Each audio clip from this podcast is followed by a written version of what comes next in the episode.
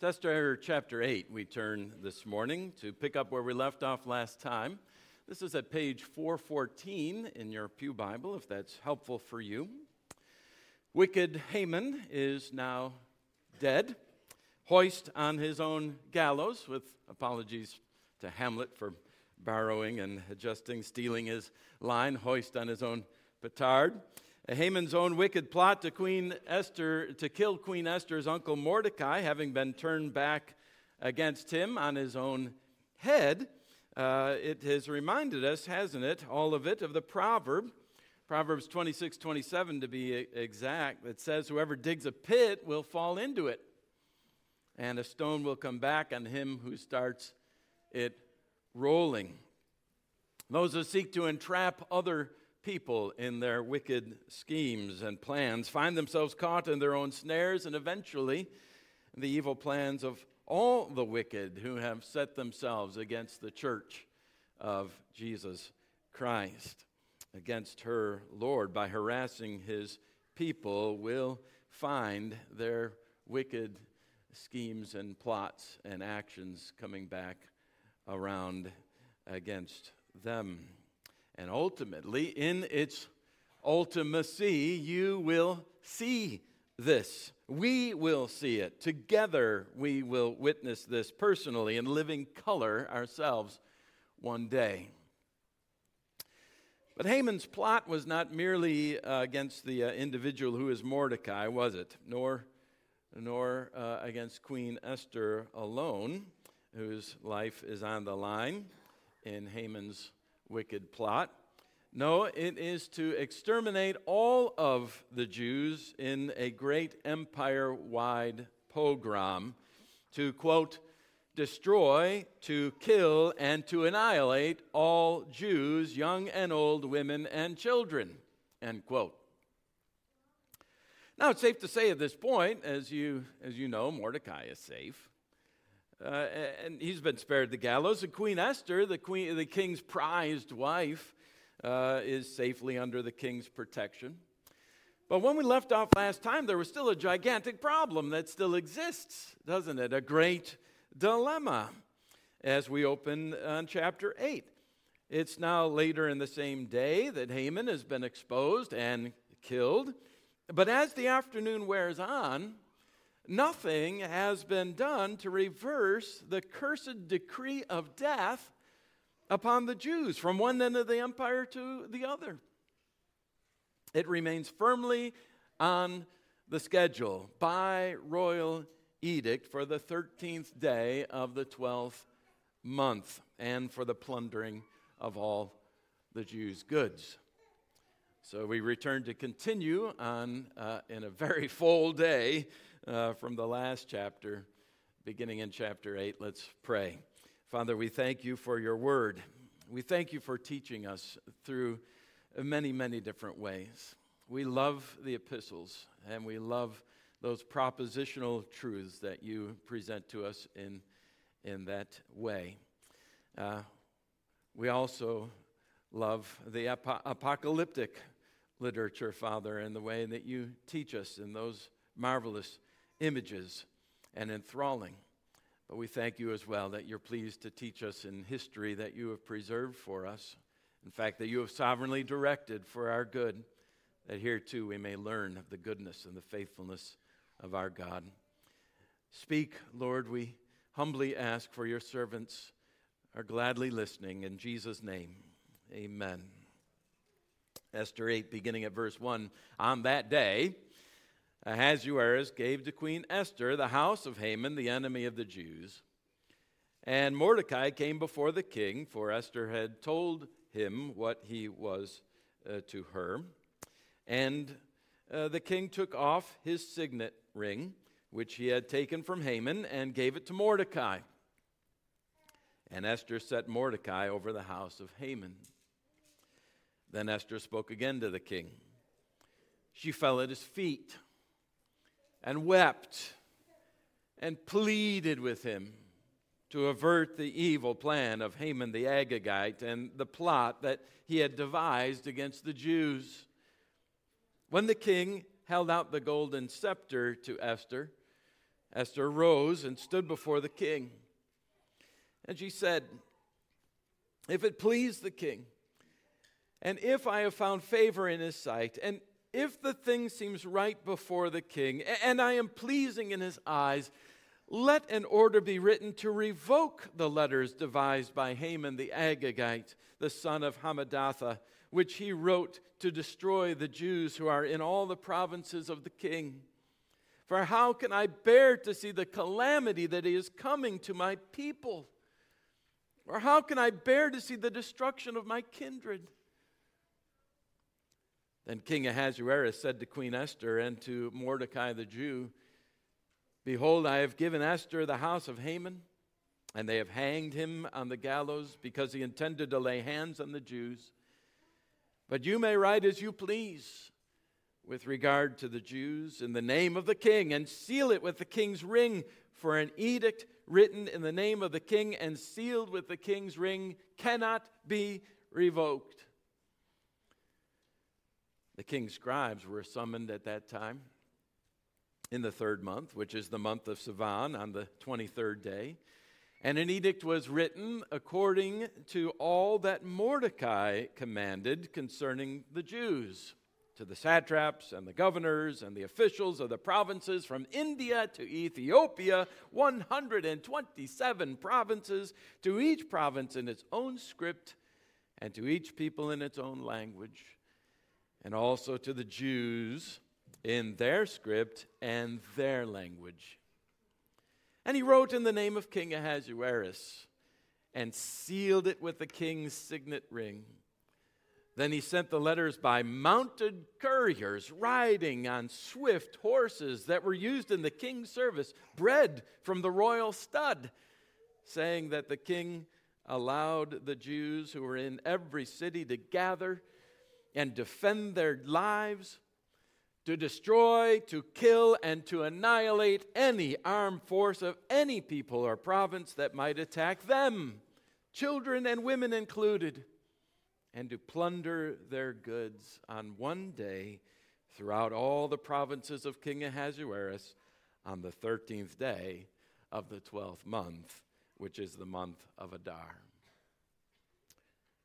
copy of what was written was to be issued as a decree in every province, being publicly displayed to all peoples, and the Jews were to be ready on that day to take vengeance on their enemies. So the couriers, mounted on their swift horses that were used in the king's service, rode out hurriedly, urged uh, by the urged by the king's command, and the decree was issued in Susa, the citadel. Then Mordecai went out from the presence of the king in royal robes of blue and white, with a great golden crown and a robe of fine linen and purple. And the city of Susa shouted and rejoiced. The Jews had light and gladness and joy and honor. And in every province and in every city, wherever the king's command and his edict reached, there was gladness and joy among the Jews, a feast and a holiday. And many from the peoples of the country declared themselves Jews, for fear of the Jews had fallen on them. Sometimes parcel post or even first class uh, mail service will just uh, simply not do. You know, uh, when you, you want the confidence that what you're sending will make it to its destination and make it on time as fast as possible, you're willing to part with those few extra bucks at the counter at the post office to know that your parcel will absolutely, positively arrive and arrive on time. Well, apparently Mordecai had some sense, uh, some of that sense of urgency, didn't he, about getting this royal edict everywhere it needed to go to the satraps, to the governors, to the officials, to all the provinces, all 127 provinces, post haste. While Haman's earlier anti Semitic edict, the edict of death, had gone out by courier, Mordecai's was sent, verse 10, by mounted couriers, riding on swift horses that were used in the king's service, and none but the ones that had been bred from the royal stud would do. And while Haman's early order of death for the Jews had been issued in the languages of every province and people, Mordecai's was all of that, plus, specifically, verse 9, also to the Jews in their script, in their language, and, verse 13, to be publicly displayed to all peoples. Now, this, this this mirrored language in the text, but magnified, serves to underscore the point, doesn't it, that this was an absolute, complete reversal of the events and more. Everything Haman had done uh, was not only uh, did not only come undone, but the very opposite was scheduled to take place on that very same day, the, the 13th day of the 12th month, uh, the month of Adar. On that day, the Jews in every city were to gather together and to defend their lives. That seems like a small detail to us, but, but only because we have lived where we have in the nation where we do, enjoying the freedoms and protections that we do. Freedom peaceably to assemble is something that, that several men in this room right now have sworn on oath to protect with their very lives. It's codified in the First Amendment of the United States Constitution. It is a right that has been largely denied to citizens throughout history, and specifically, we might point out, to those of Jewish ethnicity. If you think of the long and constantly growing list of, uh, lists of laws uh, codified in the law code of Hitler's Third Reich against the Jewish people. Or in Russia, where Jews were slain uh, also by the millions and their goods plundered. Now, under the new order of uh, Mordecai, the king's order, really under Mordecai's pen and ring, the Jews were no longer to be isolated from each other in their individual homes and therefore vulnerable to attack by their neighbors. It was truly a freedom of peaceable assembly, by the way. Don't mistake what the scripture is saying here. The Jews had freedom of peaceable assembly. It was not a right to kill indiscriminately, nor even to launch an offensive. But it was the right given in tandem with another right that we've come to take very much for granted, codified not only in our national law but in biblical law, the right of self defense. It was God in Scripture that gave to us our right to defend our own lives, even at the cost of others' lives, at the, the life of our attacker, or the attacker of our family members, or our neighbors. And so, with the Jews this day in Persia, it came by royal edict. They could not just kill people uh, because of the way they looked, or because they acted suspiciously, or because they launched an insult at them, or because of the way they, they acted around them, because they carried a backpack, or you know, whatever it was.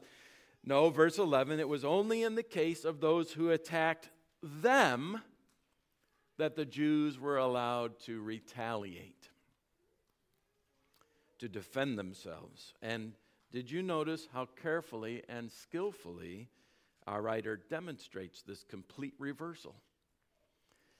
And also perfectly just reversal by repeating the exact language from the earlier decree, virtually line by line, just turned in the opposite direction. The Jews gathered to defend their own lives were granted the authority, and I quote, to destroy, to kill, and to annihilate any armed force of any people or province that might attack them, children and women included, and to plunder their goods. End quote. So it happened on the individual level with, with Mordecai and Haman.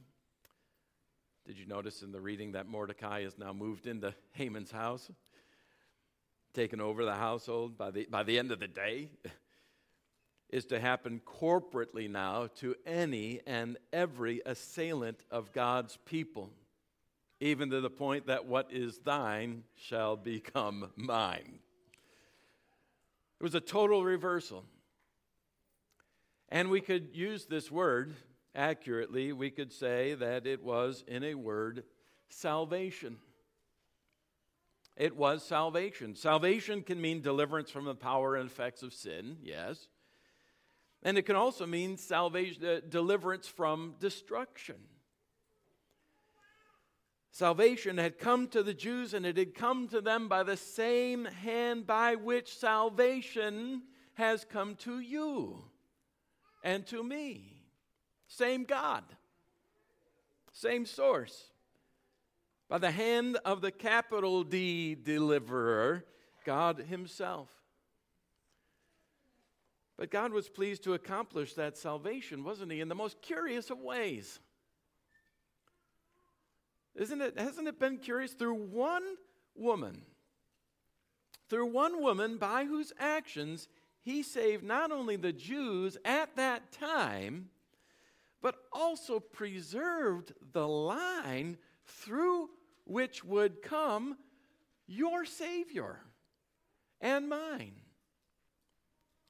Jesus Christ, who on one very memorable occasion had publicly ascribed to him the title King of the Jews. Now look at her with me and notice just how it is that, that she's accomplished this salvation. It was, we could say, salvation by identification. She identified herself with her people so closely, so intimately, that their cause was her cause. Their lives were her life, in the sense that as her fortune went, so their fortune went. Complete identification with them.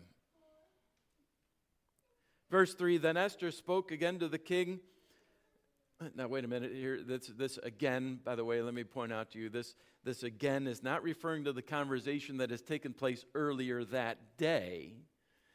This again is referring all the way back to chapter 5, the first time that Esther appeared before the king in his courtroom. Uh, as I say, back in chapter 5, and, and, and that at risk to her own life.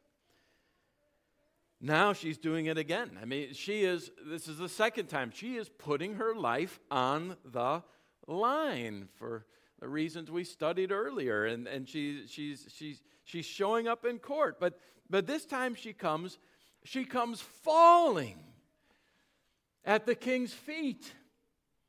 She's weeping. She's pleading with the king in this case, pleading with him to avert the evil plan that Haman has put in place, that is now in motion against the Jews, against her people. Will she live through this scenario again? How many times can she do this and live? Ah, yes, happy, you know the answer. Happily, the the king extends the scepter to her again. She makes her plea so wisely, so well. 4 verse 6 How can I bear to see the calamity that is coming to my people? Or how can I bear to see the destruction of my kindred? Did you notice the possessive pronoun? My people, my kindred. This is Queen Esther we're talking about. You know, she's safe.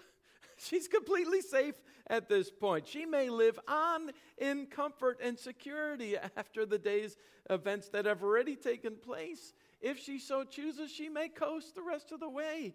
But it's not enough. She is not satisfied only to enjoy her privileges and her safety and her rights. No, she so completely identifies with her people that she lays down her very life for their salvation, for her people. But did you notice? Did you notice that the request she makes is for the impossible? She has come asking the impossible. You know, even as you hear her asking in verse 5, that, that this uh, averting the evil plan against the Jews is an impossibility. And you know the reason, don't you?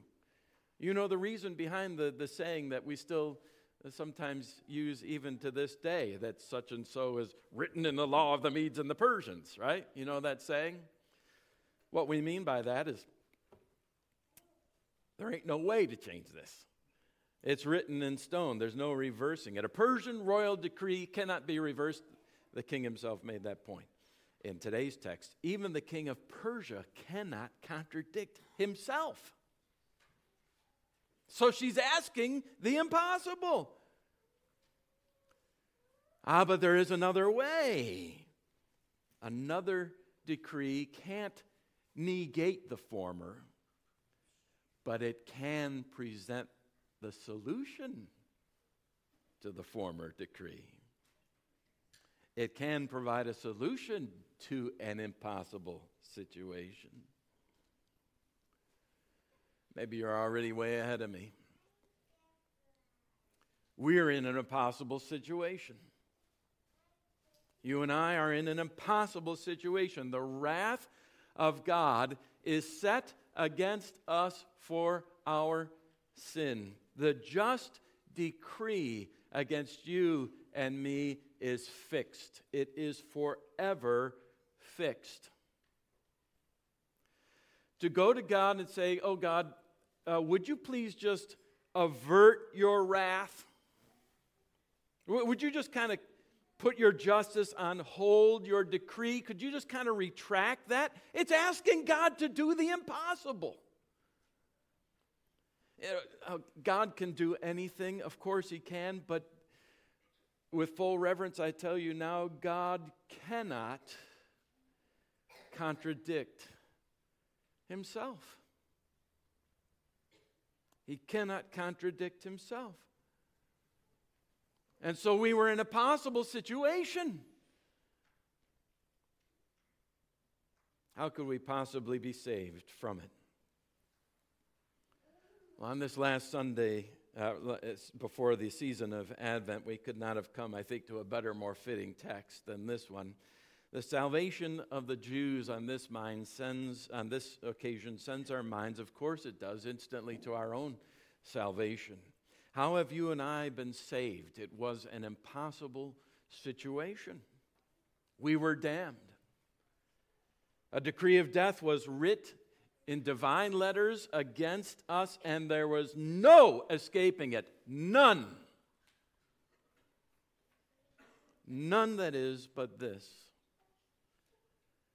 that God Himself, God the Son, should I come and identify himself so fully with us as to make us, you and me, his kindred, his people.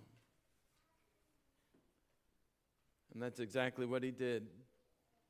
On the day he was born in Bethlehem, that we celebrate this season. Though he was in the form of God, he did not count equality with God a thing to be grasped but emptied himself, making himself uh, uh, take, emptied himself by taking the form of a servant, being born in the likeness of men. he identified himself so fully with you and with me that God God became one of us, taking on human flesh. That's what we celebrate this Christmas. And, and then he, he went on to lay down his life before the throne of God. He didn't just go like Esther, risking his life. He humbled himself, becoming, eh, having been found in human form, he became obedient to the point of death, even death on the cross. He didn't just risk death, he surrendered himself to it.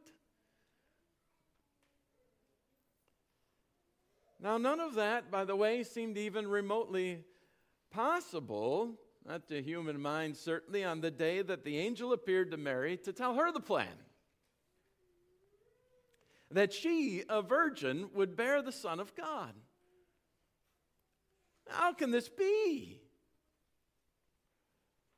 She asked. Remember the angel's answer? Ah, what a wonderful answer. A line to be written above every day of our lives. Nothing will be impossible with God. Nothing will be impossible with God. We were impossibly doomed to death. But a total reversal has taken place, hasn't it? Because Christ himself has come. More than that, he has come and he has taken the decree of death against us on himself in our place. And then he rose triumphant from that grave, triumphant over death and all that he accomplished in his life, in his death, in his resurrection. You have accomplished. You have accomplished through him. Through him, you have died. Through him you have risen. Through him you have ascended and are seated with him at the right hand of the Father, all because he came and made you his kindred. We've been saved through faith in the one who, like Esther, surrendered his own rights, was not satisfied to enjoy his own rightful privileges of heaven and the glories and the splendors and all that belonged to him in heaven if his people remained excluded, if they remain doomed to die. No, not only that, but he comes, he continues to identify himself, doesn't he, with us? To this day, he does this. You know that he pleads for you in glory, he pleads your, your cause before the Father in heaven, even now, to this very day. He who said to the Father, as a word, Do not let them die, I will die in their place, continues in heaven now bearing five wounds.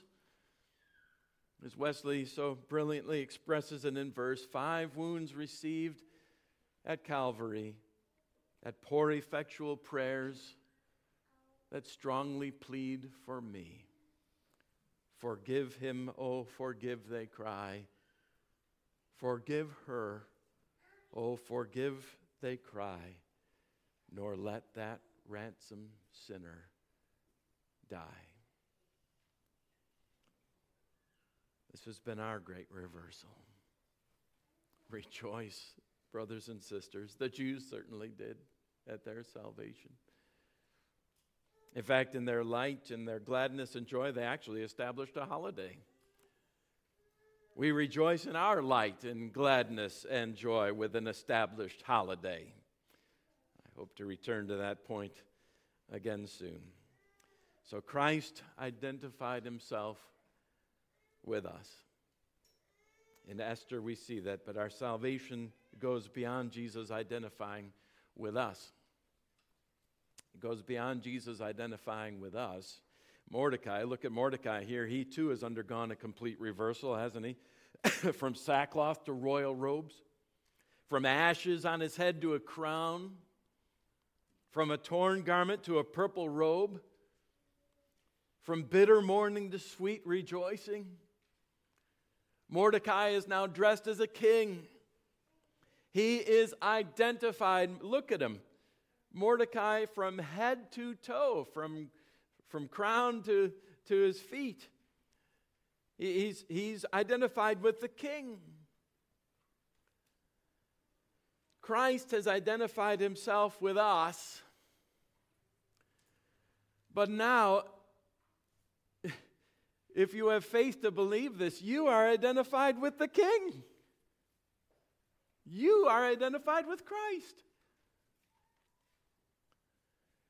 May I remind you, dear ones, as I often do, I count this among the most important parts of my job, reminding you who you are. You are kings and queens in the kingdom of God. Will you please let that sink in? You are a queen. You are a king in the kingdom of God. Would that you could see it. Would that you could see yourself today through the eyes of God, bedecked in the royal, righteous robes of Christ. In a single word, glorified.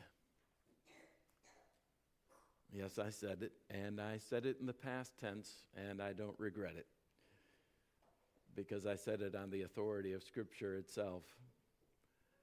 Remember, Paul uses the past tense to describe you in that golden chain in Romans. You are predestined, you are called, you are justified, you are glorified. Past tense. It's as good as done for you as it was for Mordecai that day. Now, the decree had not been fully executed, of course, in Persia. That would come months down the road, but, but for Mordecai, it was as good as done. The decree, once issued, was a fait accompli. Issuing the decree was as much as completing it. And the completion of your salvation, dear ones, though it may not yet be fully executed in its fullness, what we will be has not yet appeared. But we know that when he appears, we shall be like him because we shall see him as he is. It is nevertheless a fait accompli. On that day to come, the reversal will be complete, just as it was for these, our fathers and mothers in the faith in Persia. It is as good as done, and everything sad and everything bad will come untrue. Now, those words are ringing in some of your ears because I know we have some Tolkien fans here in the group today, so you know exactly where I am going. Remember how at the end of The Lord of the Rings, remember how Sam, one of the central characters and one of the most endearing, uh, perhaps, awakens to find friends whom he had thought dead, alive, and, and all around him. Gandalf, he says, I thought you were dead, but then again, I thought I was dead myself. Is everything sad going to come untrue? What's happened to the world? Gandalf answers, A great shadow has departed. And then he laughed, and the sound was like music or like water in a parched land. Dear flock, Tolkien didn't invent this. He was only repeating the Bible's own truth. Everything bad and everything sad is going to come untrue for you and for me and for all who are in Christ. The long expected Jesus has come. Come on earth to taste our sadness. From our sins and fears, release us and raise us to his glorious throne.